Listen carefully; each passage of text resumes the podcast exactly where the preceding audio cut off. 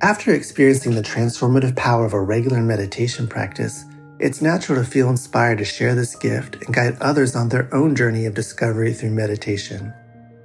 Join Buddhist teacher David Nichtern and Duncan Trussell, comedian and creator of the Netflix animated series The Midnight Gospel, for a free online event on Tuesday, May 7th at 6 p.m. Eastern Time. They'll discuss the profound practices of mindfulness in Dharma Moon's renowned mindfulness meditation teacher training program. Get certified by Dharma Moon to teach meditation, lead group practice sessions, and work with individual students. Visit dharmamoon.com slash be here now for more info and to reserve your spot for the free online event with David Nichtern and Duncan Trussell.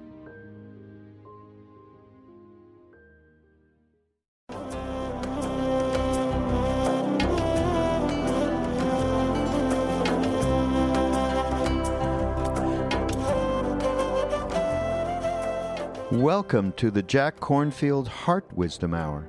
We are delighted to share with you Jack's innate common sense and his clear, open heart.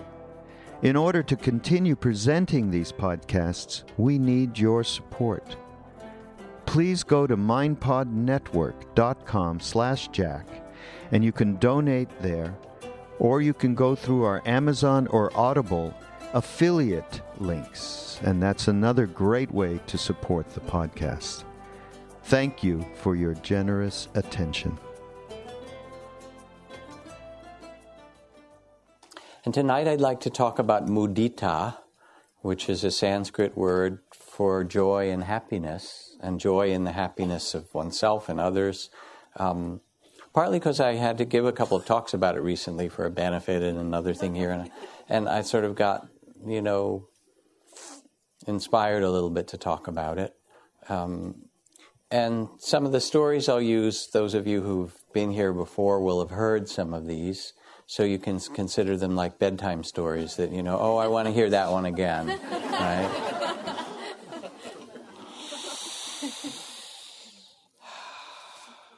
when I was eight years old, I was um, put into the hospital in St. Louis in this great big old um, hospital at St. Louis University Medical School where my father was teaching um, uh, for polio.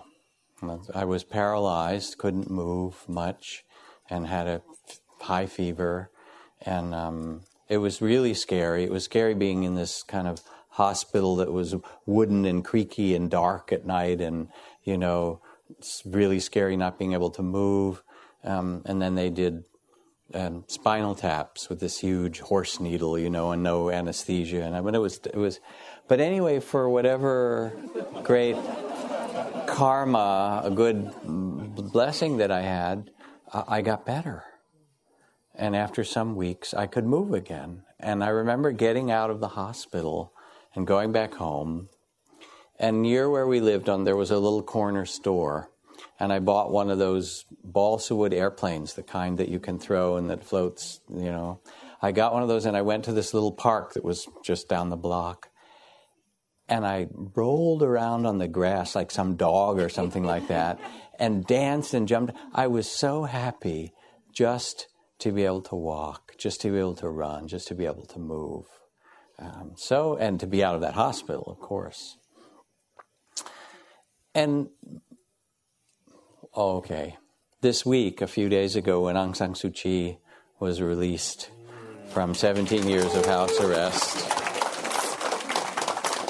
I felt that kind of happiness for her, you know. And what's extraordinary is the dignity, grace, beauty. Uh, you know, if you watch the videos, there was a BBC interview with her and things like that, not just all the crowds, but her.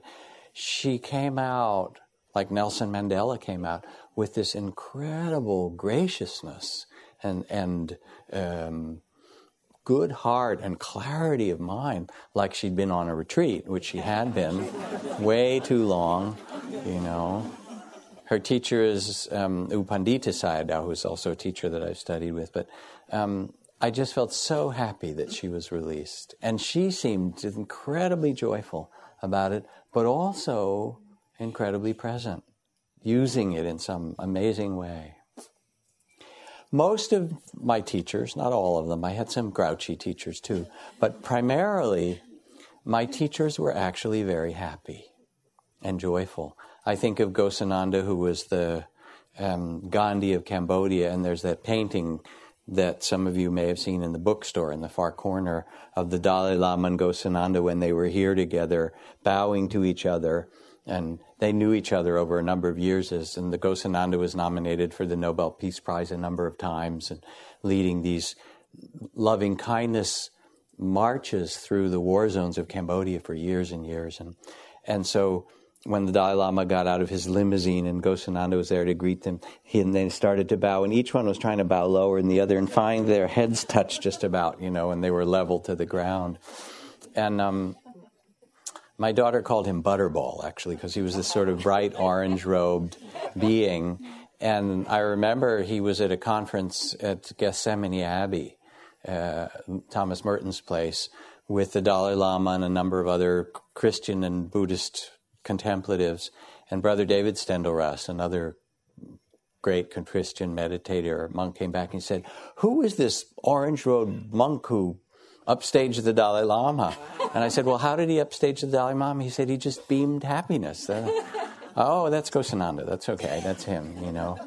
Or um, Anagarika Munindra, a teacher in India that I studied with, who was really joyful, and Ajahn Chah, who had this tremendously wonderful sense of humor and kind of very enormously perceptive and looking at people and and then he would tease people and laugh and everything was a was a game for him and of course the Dalai Lama there he is in the you know offering the Kala Chakra teachings which is the wheel of time and the creation of time in the universe at Madison Square Garden for 5,000 people. And they make this big throne for the Dalai Lama that's you know um, covered with brocade, and all the monks are chanting, oh, and then clashing the cymbals, and he comes in, and there's all this fanfare, and he walks up the steps to the top, and they put a couple of mattresses up there so he'd be comfortable, covered them with this beautiful oriental carpet, and he sat down, and it bounced.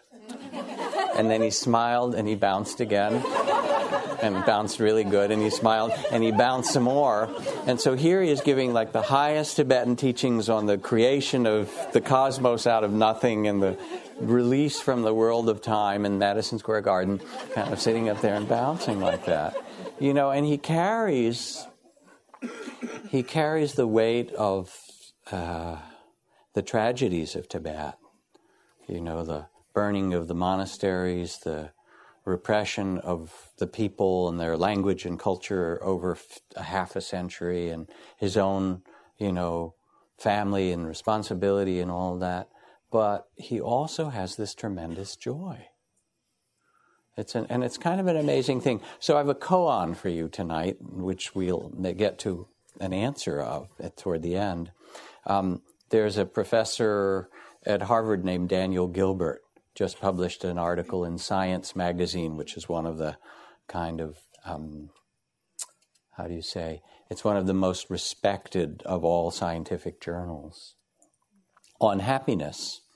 And he did this thing, he actually has an, has an iPhone app about happiness where he got some thousands of people to sign up and then it would it would beep them or tweet them or whatever it happened to do. And they would have to pause where they were and answer um, what they were doing at that moment, um, whether they're whether they were attentive to it or whether they were wandering, thinking about other things, um, whether they were happy or not on a little scale. You know, are you eating or walking or sleeping or you know driving or whatever, um, and you know whether it was pleasant or unpleasant, and what was the state of happiness. And he uh, he got a quarter of a million responses from all this, and then he tried to sort out what is it that makes people report that they're happy. So that's the koan. What is it that makes people, what do they report that makes them happy? Hmm? I'll let you guess. Any any guesses? Uh, other guesses? Love. Love, presence. Focus. Focus. Okay, we'll see. We'll see. We'll see. Okay. But the most important thing let me see, I'll read you a passage. Tonight I'm just going to kind of riff on this and then we might do a little meditation at the end. This is from Rachel Carson. She writes A child's world is fresh, innocent, new, beautiful, full of wonder and excitement. It is our misfortune that for many of us, that clear eyed vision, that instinct for what is beautiful and awe inspiring, is dimmed as we grow older. If I had influence over the good fairy who blesses all children, I would ask her gift to each child in the world be this a sense of wonder so indestructible that it would last through all the years of their life.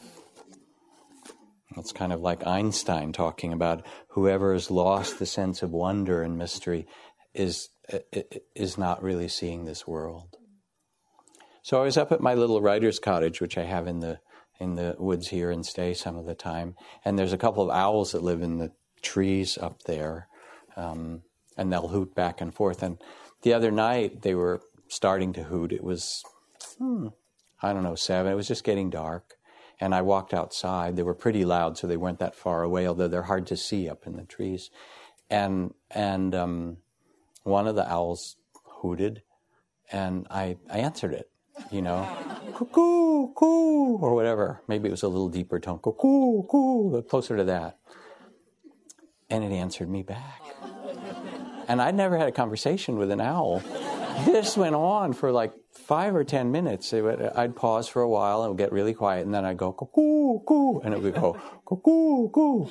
And I was just standing there grinning. This is way cool. I'm talking to this owl. I didn't know what it was saying, but you know, spoke a different language. But there is a there is a profound understanding when I describe my teachers or Aung San Suu Kyi. Here's the Buddhist text. He writes, says the Buddha, live in joy, in love, even among those who hate. Live in joy, in health, even among the afflicted. Live in joy, in peace, even among the troubled. Look within, be still, free from fear and grasping, know the sweet joy of living in the way. And this is a kind of instruction from the Buddha. Even among those who hate, live with joy and love. Even among those who are afflicted, live in joy and health. Or those who are troubled, live with peace. It's kind of amazing instruction. It, he doesn't say those who are troubled get troubled yourself, right? You know, or those who are afflicted get afflicted yourself, who are unhealthy, or those who are hateful will join them. It's a, it's a deliberate instruction in happiness. And it's based on a profound and fundamental understanding of Dharma, which is that the heart can be free and happy in this human life, even with the 10,000 joys and sorrows, with the losses and grief, the devastation of the environment, the, the, continuing racism and warfare and struggles that we have as humanity, even to treat one another decently. But even so, it's possible for the heart to be happy. And not only that, it's recommended. How's that? You know, that's, so we'll talk about that. Is that okay? I mean, uh, we have that kind of question. You know, and of course, for a lot of people, and it's quite natural, there is the sense that meditation is more about self improvement. You know, like going to the gym or therapy or things. Those are okay. You know, you need that. But um, no matter, this is Florida Scott Maxwell, the author. She writes, no matter how old a mother is, she watches her middle-aged children for signs of improvement. Right? and it's very easy to make meditation into a kind of grim duty in which you're trying to, you know, you're not good and you're too judgmental. I shouldn't be so judgmental. I should stop being judgmental, you know. I hate that judgment, right? Ever. And, you know, and you, uh, in which your personality or your body or some, there's something wrong with you. And if you meditate right, then you'll fix yourself. It's a kind of grim duty. Um, but there's a whole different way to approach spiritual practice. And it doesn't mean, maybe next week I'll talk about grief and compassion and tears and so forth, because we need that too. That they balance one another. But it doesn't mean that we deny the suffering of life. Here is Aung San Suu Kyi or the Dalai Lama or Ghosananda leading these peace marches and chanting loving kindness through a war zone. It doesn't mean denial. It means that there is a freedom in you to choose your spirit, no matter what's happened. One of my mother's friends, they swim at the same pool in San Francisco, is a guy named Ron Jones, who's a coach, a ba- kind of a basketball coach. He was a high school basketball coach, and he took over the team at the San Francisco Center for the Specially Handicapped. At least that's what it was called when the time that he did it. Maybe it's now developmentally disabled or something. I don't know the language. But he intended to coach this team to some great victories but when he got there in the first day, he found that there were just four players who came for the training, one who was a, in a wheelchair. Um, the initial impasse was broken when a six foot tall black woman came striding out of the men's bathroom and demanded to be included on the team, which he did. And he describes having to throw out his first lesson plan when he found that it took 45 minutes simply to get all five players lined up on one side of the court facing in the same direction. But as he threw his plans away, the basketball team grew. They had practices, that they got hot dogs and cheerleaders. And although at times they had seven or 12 people on the team, uh, you know, on the court, um, they play basketball. Sometimes they'd stop the game in the middle to play music and invite everyone down to dance on the court and then send them back up. And in the end, they became the only basketball team in history to win a game by over a million points when one of their members, who was also the scorekeeper, found so much joy in pressing the point button on the scoreboard that rings in baskets that by the end of the game they had 1.2 million baskets registered. Eduardo Galeano, the great Latin poet, writes The church says the body is a sin. You've heard that story. Science says the body is a machine. The marketplace says the body is good business. The body says, I am a fiesta. and so there's a way of approaching life, even with dukkha, the Buddha's word for the measure of suffering and sorrows that are part of life, that are woven in. There's a way of approaching this mystery of incarnation that is not just lost in the in the sorrows of life, but also sees the beauty, the joy, the mystery of it. And the practice of mudita, as maybe we'll do at the end a few minutes of it, is to invoke or bring into consciousness this spirit of joy and love that's yours, but also in the love and the joy of the happiness of others. And I like to start the mudita practice by having people visualize somebody they care about or whatever, visualize their best adventure as a young child. Because that's that spirit that you see that was born into everyone. Now, there's a problem, you know, when we approach the practice of joy, this innocence, this unquenchable spirit of a young child. And the problem could be named as unworthiness, guilt, another word, doubt, comparing, confusion. Is it okay to have joy? Especially if you're a caring spiritual person. What about all those who suffer? Or what if you're a melancholy artist type? I mean, what will happen to your poetry, right? and we are indeed loyal to our suffering. You know what I mean, don't you? So, this is a poem I've read many times here, but it is one of the great poems of the last decade or so that I've ever come across. It's Jack Gilbert's poem called A Brief for the Defense for the lawyers among you. Um, and it's tough. He writes, and even if you've heard it, you can kind of contemplate it sorrow everywhere, slaughter everywhere. If babies are not starving someplace, they're starving somewhere else with flies in their nostrils. But we enjoy our lives as well because that's what the gods want. Otherwise, the mornings before lavender summer dawn would not be made so fine. and the orange Bengal tiger would not be fashioned so miraculously well.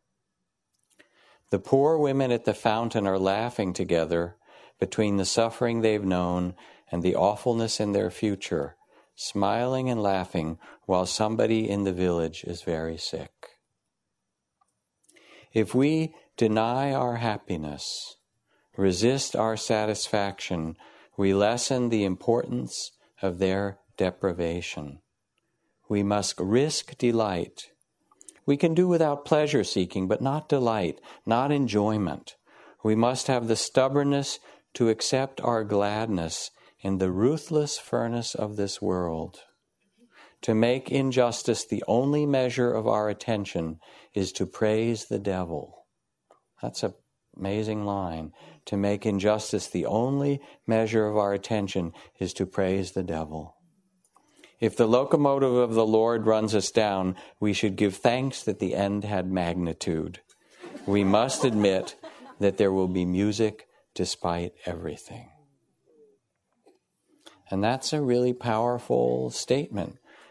Um, because the people who are unhappy and the injustice and the things that we care about and, and want to tend and offer ourselves to, first of all, if we drown in it, we're not going to be very helpful to them. And secondly, if they were in our place, they too would want to be happy. As the Dalai Lama or as Ghosananda would say, the point of spiritual practice is to free the heart and to find happiness. To make injustice the only measure of our attention is to praise the devil. If the locomotive of the Lord runs us down, we should give thanks the end had magnitude. We must admit there will be music despite everything. And many of you have seen this because I carry this picture when I teach of Vedran Smailovic, who was the cellist in Sarajevo during the three years that Sarajevo was under mortar fire and siege and snipers and besieged during the Balkan War in the 90s. And he would take his cello, and he was in the National Symphony. This is him playing in the bombed out National Library of Sarajevo, and sit out in the square in spite of the sniper fire. Put a little folding chair and put on his tux and bring out the cello and play music we must admit there will be music despite everything, so that the people of Sarajevo would not give up hope. So André Gide, the French philosopher, says, Know that joy is rarer, more difficult, and more beautiful than sadness. Once you make this discovery, you must embrace joy as a moral obligation. How's that? Deborah Chamberlain Taylor, teacher here, good friend, was leading a group over in Oakland for a year. She led some women's groups over there. Um, and in this particular group, she described um, a woman who participated. It was a group of meditation and kind of inner practices and contemplation and women's work and so forth. And this woman had been born into a really difficult circumstance. She was born in a family she didn't know her father. Her mother was uh, an addict. Um, she was raised by some other people. There was a lot of um, loss and tragedy around when she grew up. Um, really, really difficult. She got pregnant when she was young and had kids and didn't know how to support them, and um, all kinds of great difficulties. Um, but somehow she had a kind of spunk to her, and she managed not only to raise her kids, but to get herself educated, to go through community college, then to transfer and go to Cal, go to Berkeley, get herself a degree, become a uh, become a, an activist. And it's Berkeley. She became a Oakland. She became a radical, and she was a radical feminist and a radically politicized and radically this and that and so forth. And she was successful at that in a really um, powerful way. And now she was in her late 40s. She'd raised a couple of kids. And at the end of the group, the last day, she said, You know, I've been through an awful lot. Um, and I've learned somehow to find a strength in myself, and this group has helped. And I've been a, you know, a feminist and a politico and radical in all these ways. And now I'm going to do something really radical. I'm going to let myself be happy. So, unworthiness, doubt, guilt, is it okay to have joy? What about all those people that suffer? In Buddhist psychology, when you read the text about piti, which is the Pali word, priti it is in Sanskrit, there are 25 kinds of rapture. There's tingling rapture and thrilling rapture and rapture that has lights and rapture where your body dissolves into um, fireflies and you know and and cold rapture and there are all these different kinds just you know and that's just rapture. That isn't the other kinds of joy. And all these kinds of happiness. Um, and one of the things that's interesting is that when you sit and you get pretty quiet and collected in meditation it doesn't take very much. If you smile a little bit the rapture starts to come. You see those little half smiles on the buddhas? Um, turns out that it does something. I mean, now they've measured it in, you know, you releases certain endorphins and things like that. But as you get contented and present, all these dimensions of happiness open up in you.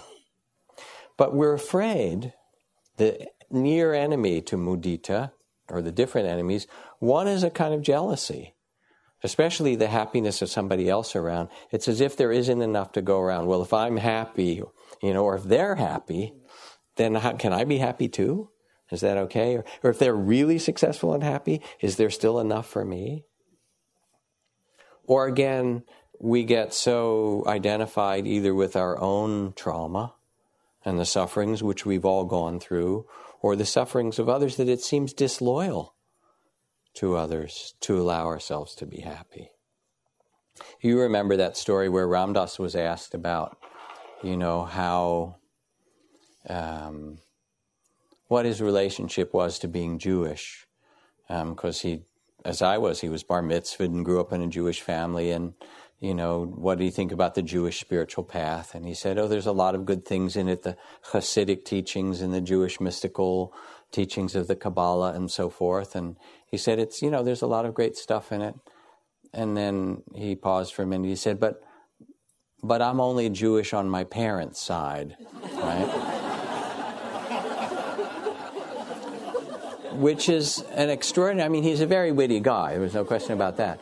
But it's also an extraordinary thing to say because it means instead of being identified with, well, this is what happened to me, my parents were this way and I suffered in that, and you all did, you all suffered, I know as children, but anyway.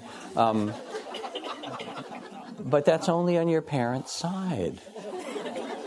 That's not who you really are in the most fundamental way. And that's really what, what Ram Dass was talking about.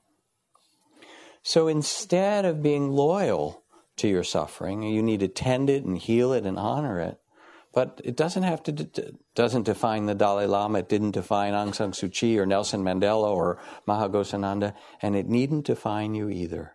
How's that? Save you a lot of therapy money. I mean, no, therapy is good. I've worked as a therapist; it's helpful. But it's just you know, you know what I'm saying. At some point, it's like, okay, enough already. So, in the Buddhist teachings, there are causes for happiness and joy. Things arise due to causes and conditions. Everything is conditioned or caused. Here are some of the gates to joy or happiness. First gate integrity. It's called sila, virtue. It's the sleep of the just. When you act, when you speak and act in ways that are in integrity with your conscience and care for others, you're happier. You know, I put it the other way sometimes. It's very hard to sleep after a day of stealing and killing. I'm, it's also very hard to meditate after a day of stealing and killing. It just doesn't work very well, right? So, but there's something more than that. When you live with integrity, when you don't harm through your words and your deeds, it brings a profound happiness. So, Christian mystic story I read, Abbot, Abbot Anastasius, this Christian Desert Fathers had a had a Bible written on very fine parchment worth 18 gold pieces. And once a young brother came to visit and seeing the book made off with it. And the abbot found the next day that it was stolen and realized the brother had taken it, but he didn't inquire about it for fear that the brother would lie and add perjury to the theft. He was concerned. And the young brother went down to Alexandria to sell the book and took it to this market and he asked 16 gold coins. And the buyer said, Leave it with me and I'll find out whether it's worth that much. And with that, the buyer took the book to the holy abbot and said, Father, look at this book, this beautiful engraved book, and tell me whether it's worth 16 gold coins. And he said, Yes. Um, it's a fine book. It's worth at least that much. So the buyer went back, and the brother came in and said, Here's your money. I showed the book to the abbot Anastasius, and he said, It's a beautiful book and worth at least 16 gold coins. And the brother said, Is that all? He spoke. Nothing else? Well, no, said the buyer, not another word. Well, said the brother, then I've changed my mind. I don't want to sell this book. And he hastened back up to the monastery to see the abbot and begged him with tears to take it back. But the abbot would not accept it, saying, Go in peace, brother. Should you want this, I make a gift of it to you. And the brother began to weep and said, If you do not take it back, I will never have any peace, and I need to stay with you. And after that, he dwelt with the holy abbot and became a monk and lived happily ever after, or whatever happened. You know, you can talk to the monks up here and find out whether that's true or not.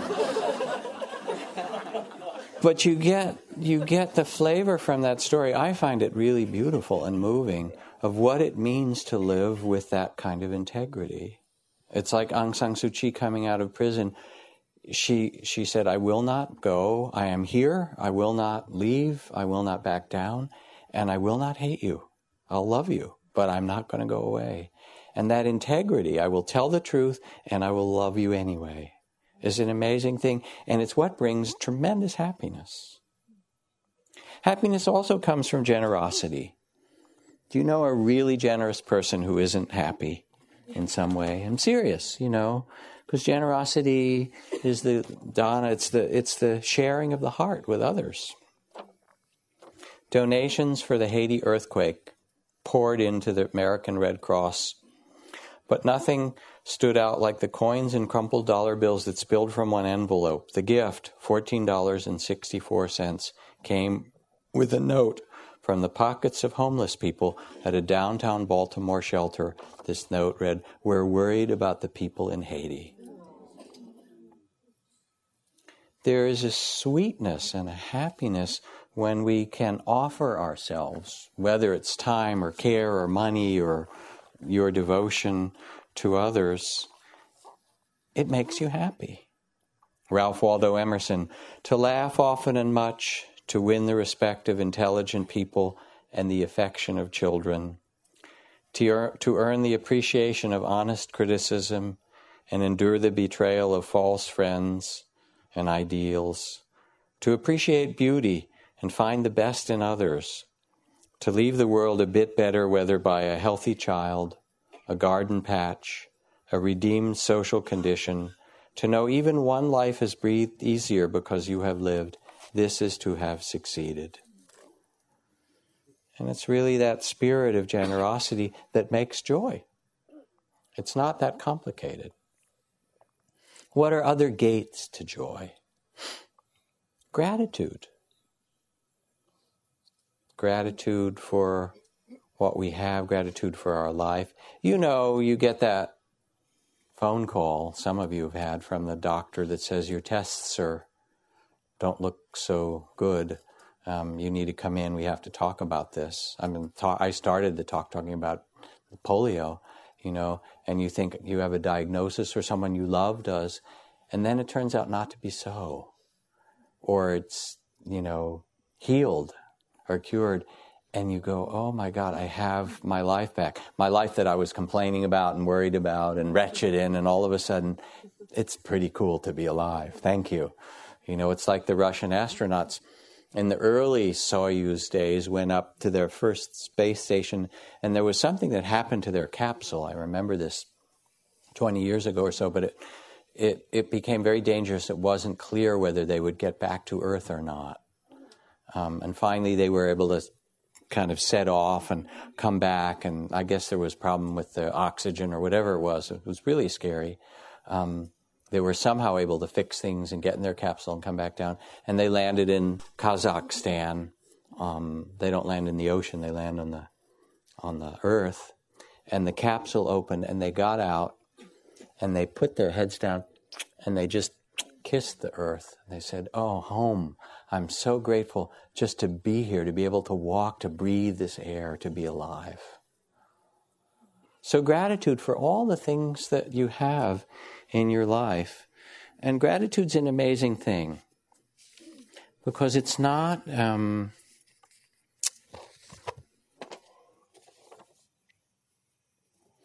it's not dependent on what you have.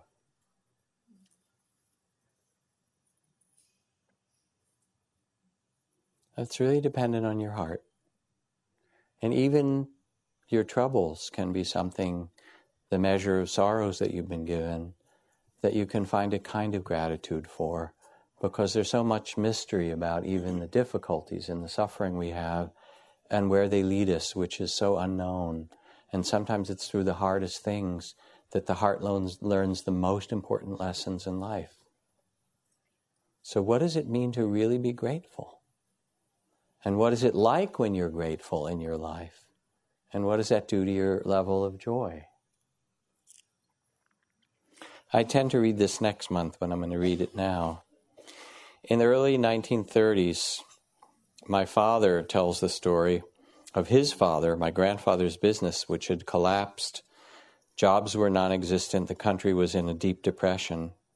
His father said we had a tree for Christmas that year, but no presents. We simply couldn't afford them. On Christmas Eve, we all went to bed in pretty low spirits. Unbelievably, when we woke up Christmas morning, there was a mound of presents under the tree. We tried to control ourselves at breakfast, but rushed through the meal record time, and then the fun began. My mother went first. We surrounded her in anticipation, and when she opened her package, we saw that she had been given an old shawl that she had misplaced several months earlier, only now it was stitched again and fixed. And my father got an old axe with a repaired handle. My sister got her old slippers. One of the boys got a newly washed and patched pair of jeans. I got a hat, the same hat I thought I'd left in a restaurant back in November. Each old cast off came as a total surprise. Before long, we were laughing so hard we could barely pull the strings on the next package. But where had this largesse come from? It was my older brother Morris, for several months, he had been secreting away old things that he knew we wouldn't miss. And then on Christmas Eve, after the rest of us had gone to bed, he quietly wrapped up the presents and placed them under the tree. We remember this as the finest Christmas we ever had. So, gratitude for the very life you have, which an awful lot of people in this world would be so grateful to have. It's a, a gateway to joy, a gateway to happiness. Trust is another. As uh, the poet Pablo Neruda wrote, you can pick all the flowers, but you can't stop the spring. And there's some way, or or or the third Zen ancestor who wrote that um, how does the line go? To be enlightened is to be without anxiety about non perfection. To be enlightened, to be free in the heart, is not to be anxious about the fact that the world isn't perfect. How's that? Not perfect according to your ideas about how it should be. When you can actually see the what Oscar Wilde called the tainted glory of humanity and the the sorrows and the joys as a kind of necessary perfection. Um, when you're not trying to make it different somehow, this trust um, changes everything. And you know, you've all been through so much. And in part, I think the fact that you're here should be enough evidence that the world approves of you in some fashion or other. Seriously. I mean, you've made it. You know, just to be here, be alive in some way is, you know, is the victory. And trust, basically, the other thing about trust is that who knows what's going to happen tomorrow? Please raise your hand. I mean, I'm serious. What's going to happen tomorrow? Does anybody have a clue? You have, got you know, there's odds. Certainly, you go to Las Vegas and place bets and make some money and lose a lot too, right? But what's going to happen tomorrow? Nobody knows. And, and so we actually live in trust. We live held by the body that breathes itself and the universe that holds us and the mystery of incarnation. And it's quite trustworthy. This from Margaret Atwood. She writes, if you did know, if you knew what was going to be, what was going to happen next, if you knew in advance the consequences of your own actions, you'd be doomed. You'd be ruined. You'd be a stone. You'd never eat or drink or laugh or get out of bed in the morning. You'd certainly never love anyone ever again. You'd never dare to. You understand? It's called beginner's mind, don't know mind. Ajahn Chah, my teacher, called it my It's uncertain, isn't it? And to relax, he'd say, rest in uncertainty. It is uncertain. The wise accept uncertainty and enjoy the dance of life. Another gateway to, to joy.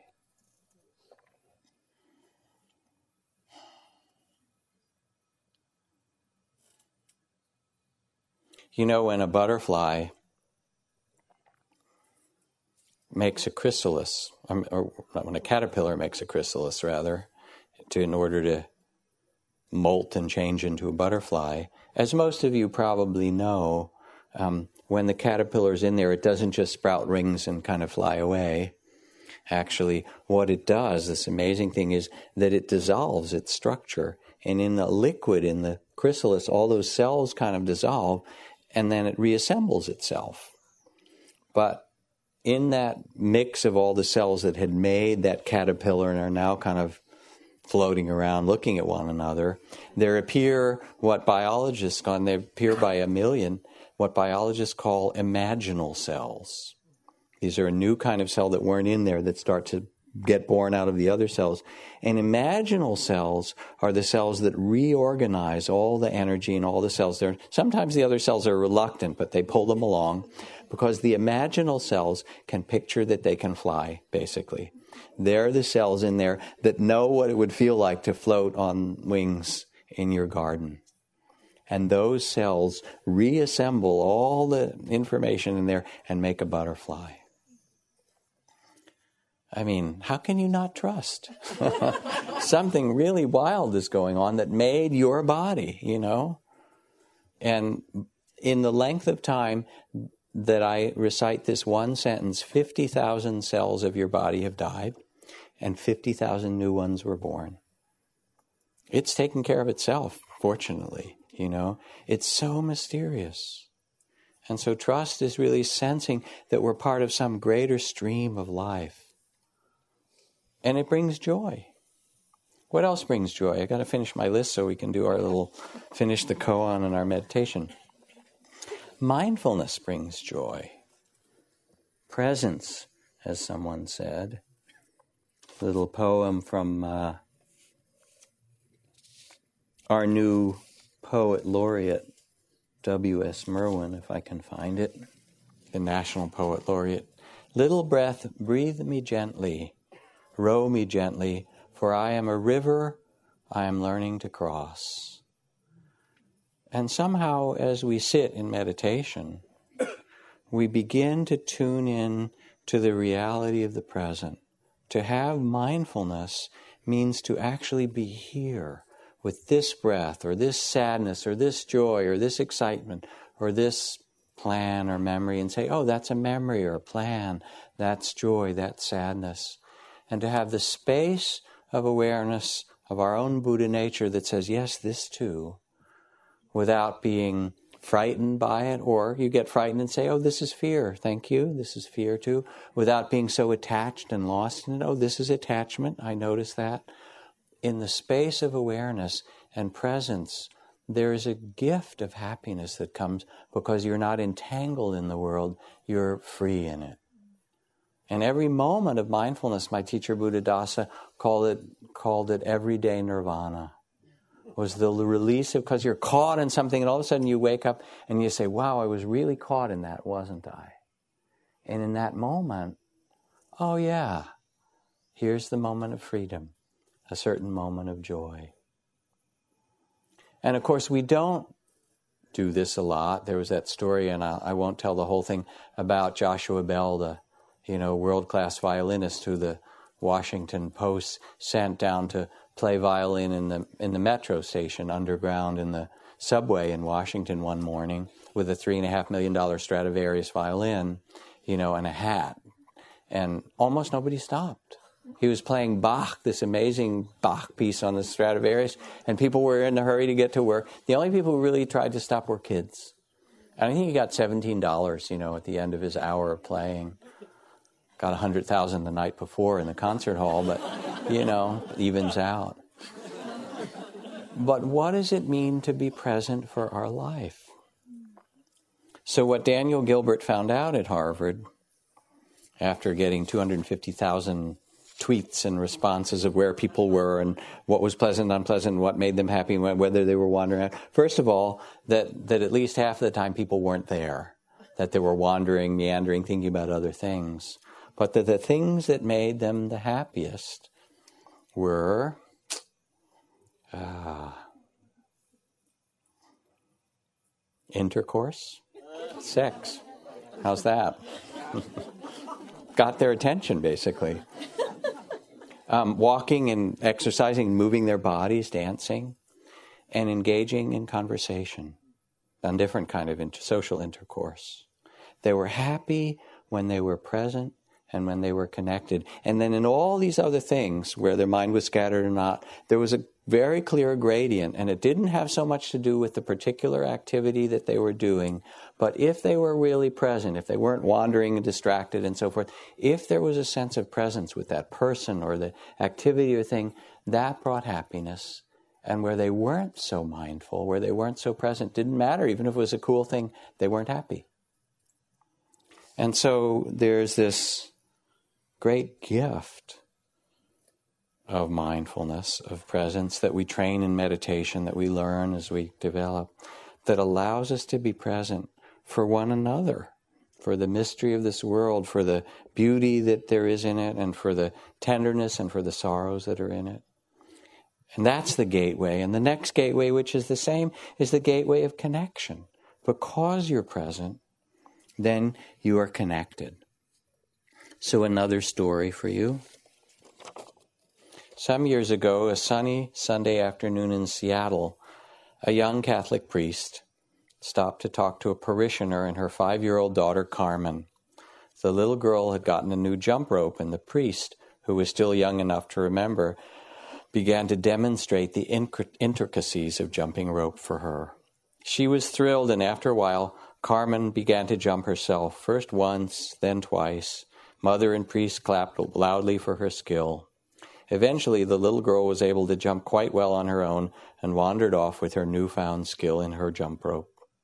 Priest and mother chatted for a while until Carmen, with sad, wise eyes, returned dragging her hope, her her rope.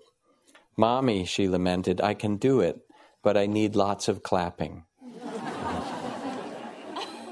and we do. There's a way in which our happiness also, I mean, there is in modern neuroscience, there are mirror neurons, or there's that used to call it limbic resonance. When you have a violin in the corner of the room that's sitting there and somebody else plays the violin, that other violin strings will resonate. And in the same way, when there's mindfulness or joy or presence, um, we catch it from one another. It's contagious. And it's another gateway. Be around people that have joy.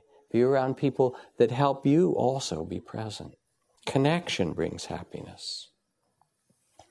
And then, of course, mystery brings happiness.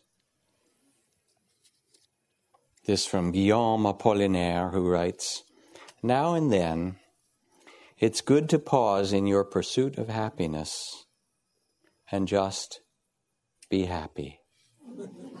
Can you hear that? Just be happy. It's called happiness without a cause. And I like to tell the story. Um, I do it on my day longs, especially for new students when teaching eating meditation, about Maurice Sendak, you know, the author of Where the Wild Things Are. Um, and he said he gets lots of children's letters all the time, and he tries to answer them all rather responsibly. He said, I'll send something back. But one day I got a little card from this boy, Jim, and it had this most wonderful drawing on it, and I loved it. So I wrote him back, and I wrote him a card, and I drew a picture of a wild thing on it. And I wrote, Dear Jim, I loved your card and your drawing. Several weeks later, he said, I got a letter from his mother back. And it said, Jim loved your card so much, he ate it. Sendak goes on, that to me was the highest compliment I've ever received. He didn't care that it was an original Maurice Sendak drawing worth so many thousands of dollars or anything. He saw it, he loved it, and he ate it. You know? There is the happiness for for no cause is really the happiness of walking down the street and seeing the scudding clouds of you know the rainy season that's starting and the reflections in the puddles and smelling the bay leaves and looking at the leaves that have fallen that have these colors and seeing the eyes of the people going by and playing with your steps and dancing and, and moving about and realizing that you know you're alive and you can be joyful. And to meditate which allows you to quiet the mind and open the heart is a gateway to beginner's mind, to presence, as we talked about, to gratitude, to an openness, and, and to a shared and mysterious joy of this whole world, because it is so mysterious. You know, nobody can explain it. What's consciousness? How did you get in there as a person? You don't remember. Where are you going when you leave this body? Hmm, not sure. Huh, very interesting. What's love? Really? You know, all the big things that matter a lot are so mysterious and so beautiful, as well as at times so painful. Love is love is both, isn't it? It has all of that in it.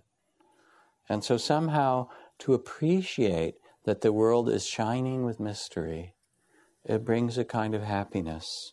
And it's not the happiness of clinging or making or wanting to be or trying to improve yourself or or, you know, fighting with the world. It's really the joy, I think, of the Dalai Lama, of his interest and curiosity and love of Ghosananda, of just being alive in itself.